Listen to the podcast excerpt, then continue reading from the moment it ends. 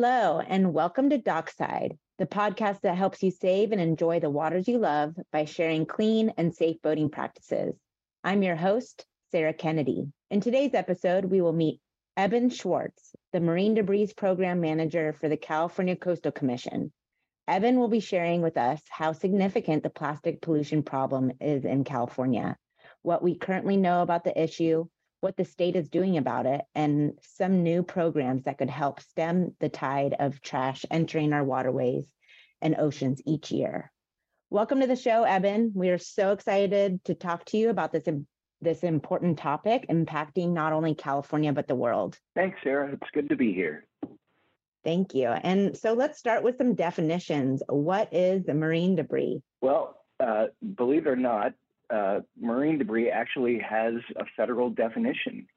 Um, it is defined as any persistent solid material that is manufactured or processed and directly or indirectly, intentionally or unintentionally, disposed of or abandoned into the marine environment or the Great Lakes, um, which is a lot of words to basically say it's any trash or litter that ends up in the marine or uh, in the marine environment or the Great Lakes.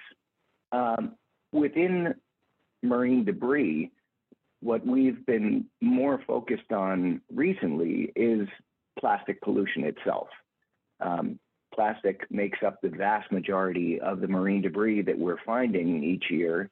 Um, and it's really, it is a subset of marine debris as a whole, but the larger issue is that plastic never goes away. It will never completely biodegrade. It breaks up into smaller pieces once it's out in the environment, which makes it even more difficult to manage.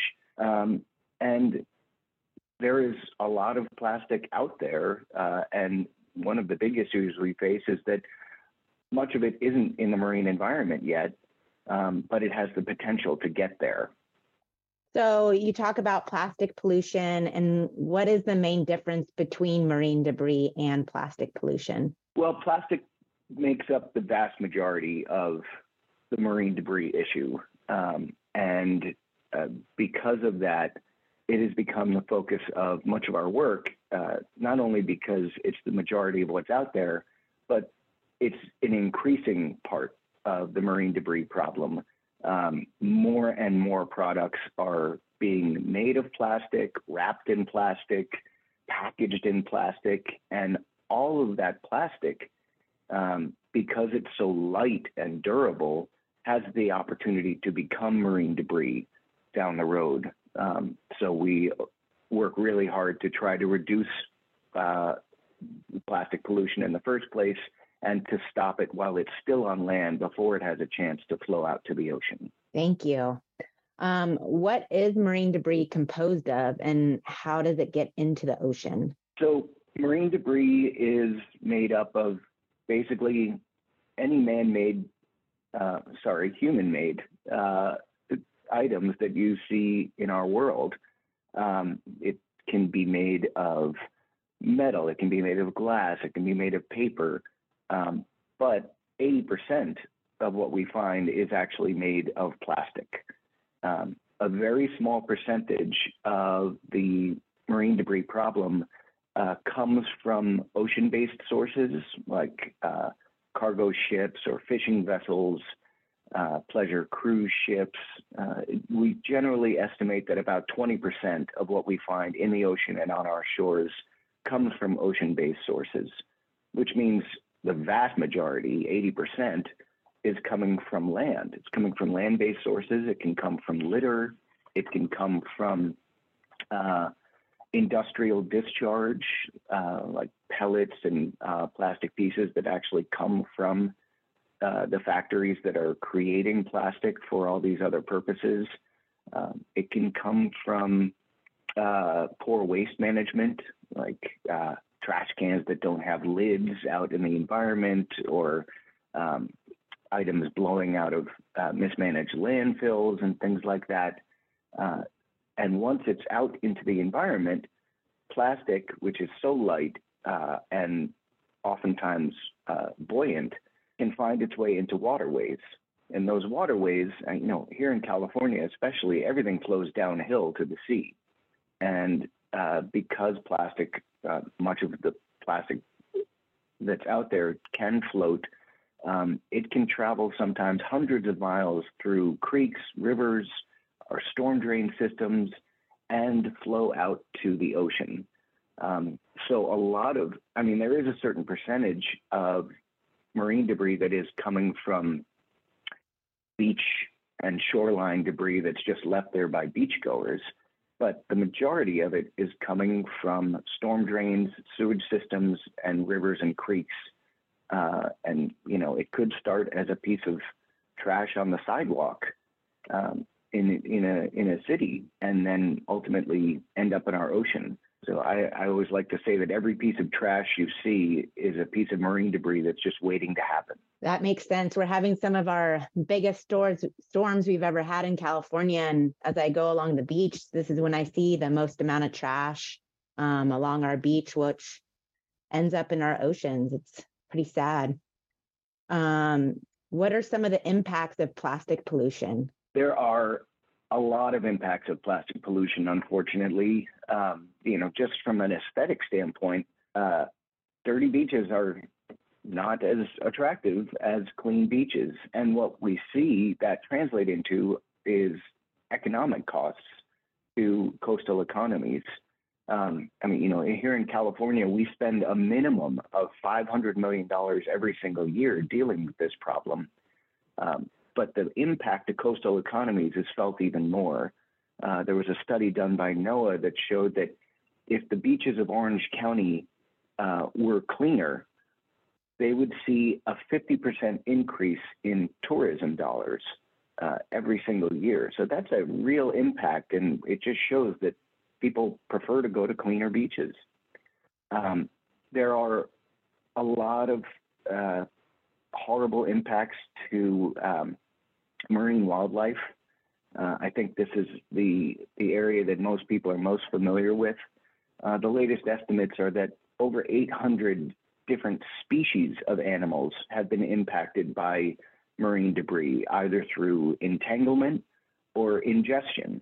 Um, and ingestion can cause numerous impacts to uh, to marine wildlife. Um, you know, we are losing hundreds of thousands of marine mammals every single year to impacts from plastic pollution. Uh, and then the, the area that is of growing concern is the impact to human health. Um, we know that there's a lot of toxic chemicals used in the creation of plastic, and those chemicals can uh, migrate off the plastics once they enter the marine environment. And at the same time, other toxic chemicals that are out in the environment will glom onto these plastic bits. Now we know these plastic bits are being ingested by fish and they move up the food chain and bioaccumulate into larger animals. And if they're being ingested by fish, that means they're ending up on our dinner plates. Um, there are studies done now that have shown that in both California and Indonesia, over 50% of the uh, fish species in these fish markets had plastics in their systems. Um, so we know we're ingesting plastics, and we've seen in fish that these plastic bits and chemicals associated with them are migrating into tissue and causing cancerous growths. We haven't been able to show the exact same correlation in human health, but we know we're ingesting a lot of plastic just in our daily lives, not just through eating fish, but plastic is airborne. You know, it becomes very, very small and can be airborne. It's in our drinking water. Um, the latest estimate I saw was that just by eating, drinking, and breathing normally, all of us are ingesting about five grams of plastic every single week. So that's the equivalent of eating a credit card. Yikes. Um, yeah. So how is our how is our country contributing to this issue, both positively and negative negatively? Well, um, on the negative side, uh, and I hate to start there, but it's always fun to end with positives. Um, on the negative side, we generate more plastic waste than any other country in the world. Uh, so in 2016, for example, the US generated 42 million metric tons of plastic waste.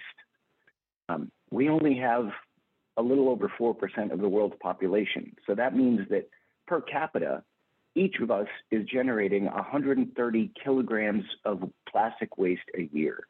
So that's anywhere from two to eight times that of the next largest polluting countries. Um, in all of our systems, uh, in all of our waste management systems, even as advanced as our waste management systems are, there's leakage.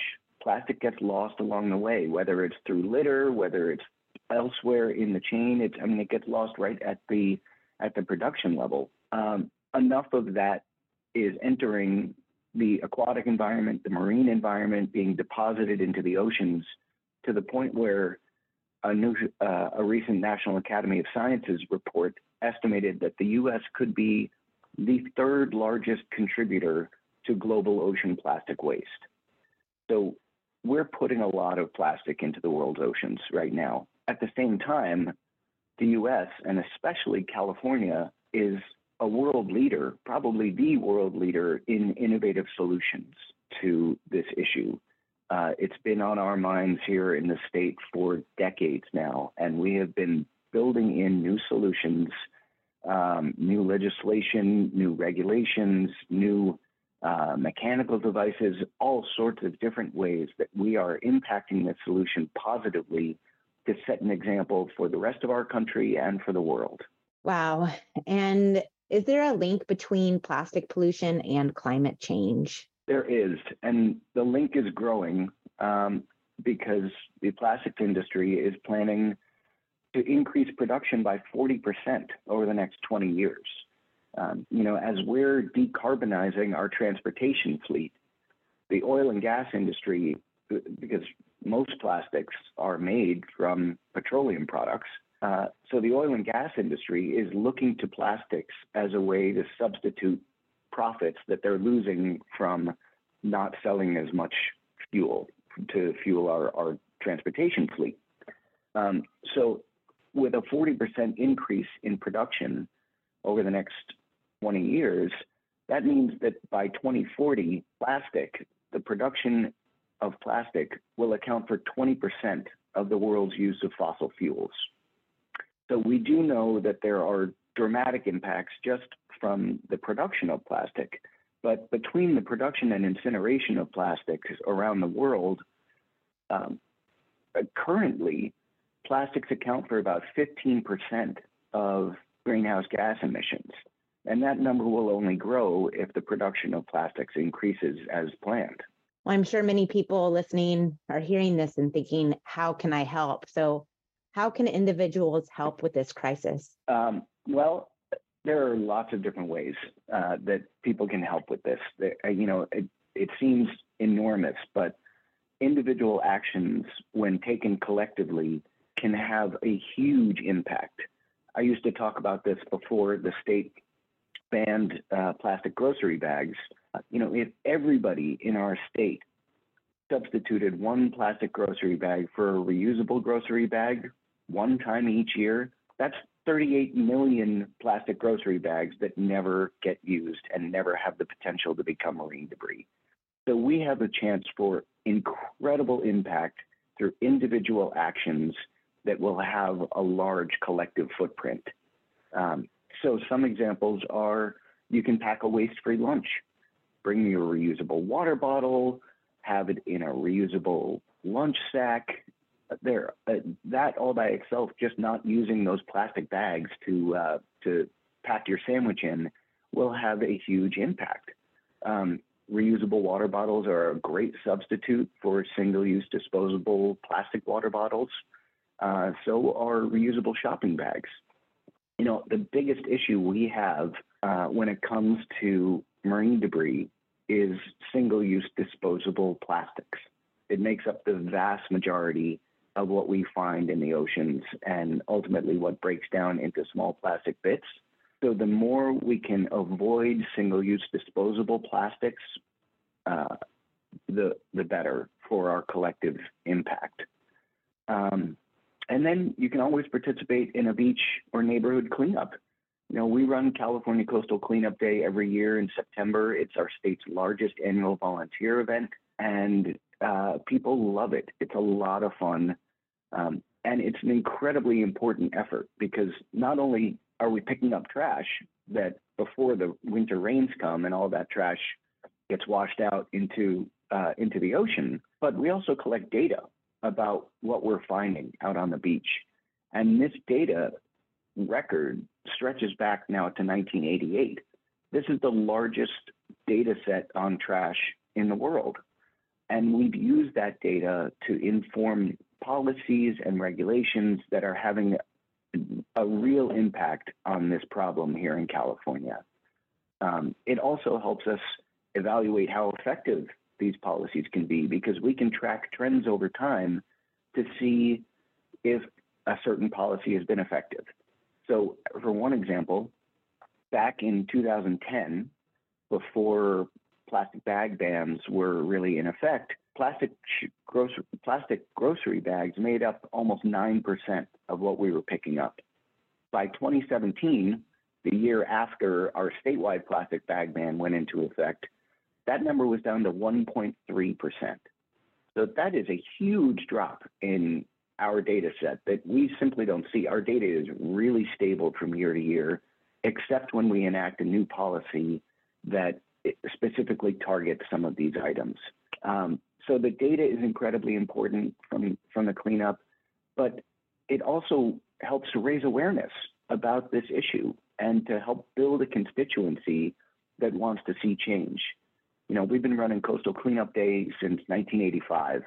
We have had over 1.6 million people participate over that time. Generations of Californians, you know, kids who came out to the cleanup in 1985 are now bringing their kids out to the cleanup um, and maybe even their grandkids. Uh, so generations of people have seen this problem and have acted on this problem. And they don't want to keep doing beach cleanups. They want the beach to be a clean place for all of us to enjoy. And so what we have here in California is this incredibly strong constituency that calls for change. And because of that, our state has enacted all sorts of new laws and regulations um, not just around specific items, but even around plastic packaging as a whole. Um, there's a new bill that was just passed last year that is, we call it the Circular Economy Bill.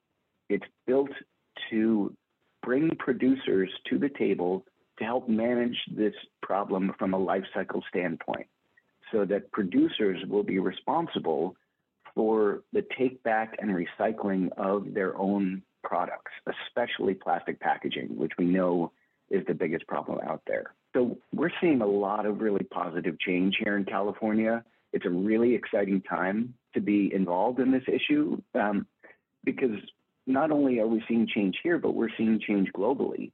Uh, there was an agreement reached last year to form a global treaty on plastic pollution. Uh, and the agreement addresses the entire life cycle of plastics from extraction to production all the way to end of life. Uh, and it was signed by 175 countries, including the US.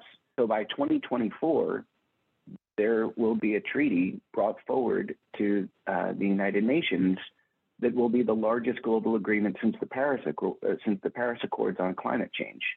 Um, so this is progress like we've never seen uh, in this field as long as I've been working on it. And uh, it's a really exciting moment um, where we're seeing real change and um, real steps forward in, in true solutions, not just cleanup, not just recycling, but actual reductions in the amount of plastic that's being produced in the first place. That's very exciting news. And um, back to you know the coastal cleanup day. Um, how is this event helping with the marine debris problem? Let's like look back on that. And then how can people find a coastal cleanup day near them? Well, it, I mean, the biggest part about coastal cleanup day is that we pick up trash. So we get tens of thousands of people out there for just a few hours uh, on one Saturday in September. And a couple hours later, close to a million pounds of trash has been removed. Um, so it's an enormous impact that takes very little effort and is a lot of fun. Uh, and we, you know, we get people hooked on this issue. Uh, we have, you know, coastal cleanup lifers out there that did it once and will do it every single year. Uh, I love going to site captain meetings around the state before the event uh, in September and seeing some of the uh, the veterans out there with their coastal cleanup day T-shirts from 1989, just full of holes, and but they'll they'll never give them up because they they're so proud of their involvement in this issue. Uh, and as I mentioned, their involvement has led to much greater change, much uh, deeper solutions to this problem than what we've seen before. Um, to find a cleanup is really easy. We have a website set up uh, that you know later in the summer people will be able to go to the website. It's coastalcleanupday.org and find a map of all the sites in the state. Uh, we generally have close to a thousand individual cleanup sites located everywhere in the state, from the Sierra all the way to the sea, uh, and from the coast of Oregon all the way down to the border of of, uh, of Mexico. So they'll be able to find a site, and all the information they need to participate is located within each of those little site bubbles. Um, so later in the summer, maybe around July or August, people can visit coastalcleanupday.org, find their site, and get ready to get involved. Thank you. Yeah, I I took my two kids down to a local cleanup last summer, and know, it was a lot of fun. We got to go to the beach and um, spend the day cleaning up trash, and I educated them about the importance of keeping the place cleaner than how you found it, and no, it was a great day. Met some new people. It's always fun. Um, so, do you have any final thoughts about marine debris that you can share with our listeners? Um, I just want people to know that I think this is a problem that we can solve together, um, not just through individual actions, but collectively, as I mentioned, and by um, learning, growing aware, and changing our behaviors to be able to vote with our wallets and convince uh, the world that you know we can we can find ways to reduce um, plastic pollution, prevent it from getting out to the ocean, and capturing it uh, at all stages of its life cycle. Um, so you can visit our website to learn more about the problem. We have a great page on our website called The Problem with Marine Debris um, that's been recently updated. So you can find that also at coastalcleanupday.org. Uh, and please come out to a beach cleanup. Uh, it's easy, as you said, it's a lot of fun.